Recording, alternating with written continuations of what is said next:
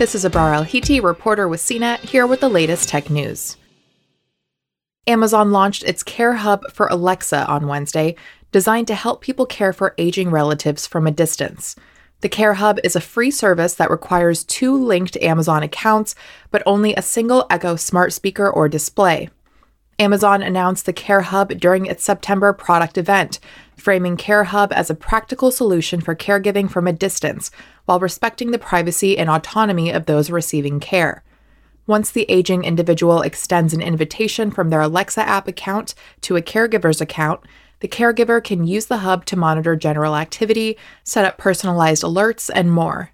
The Care Hub also enables a call for help feature, which allows those receiving care to set personalized emergency contacts who can be reached with a simple voice command.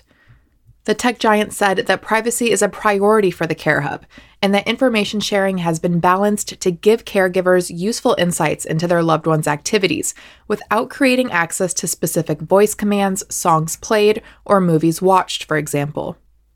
For more of the latest tech news, visit cnet.com.